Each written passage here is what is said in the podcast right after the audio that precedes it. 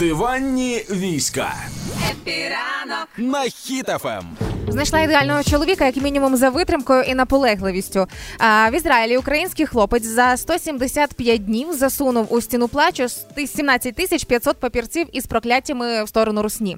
Кожного дня по 100 папірців писав від руки з прокляттями, як він бажає русні смерті, а, як він хоче, щоб вони всі винищилися, як личинки до Яка останньої, буквально. велике зап'ястя, яке в нього. Ну а, і таким чином кожного дня він публікував сторіс, як він це робив, і соцмережі підхопили всю цю історію, поширювали.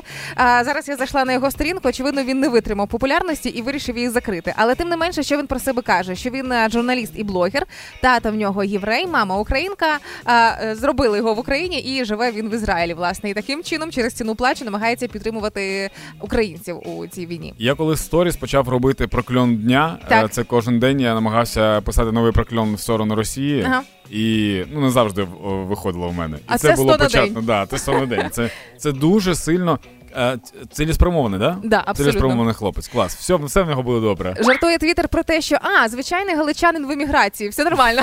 Так це не веде. Е, Жартували про те, що куди можна писати із замовленням, якщо раптом потрібні йому варіанти проклять.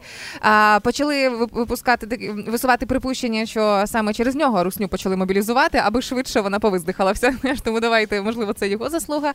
І писали про те, що всі ми трошки цей хлопець. Власне, всі ми а, розуміємо прекрасно про що він. І якщо раптом він зараз нас чує, і йому треба іще один варіант, аби написати в стіну плачу, засунути папірець, то нехай він допише, нехай проблеми і негоди відірвуть русським обі ноги. От тому нехай це теж буде таке побажання.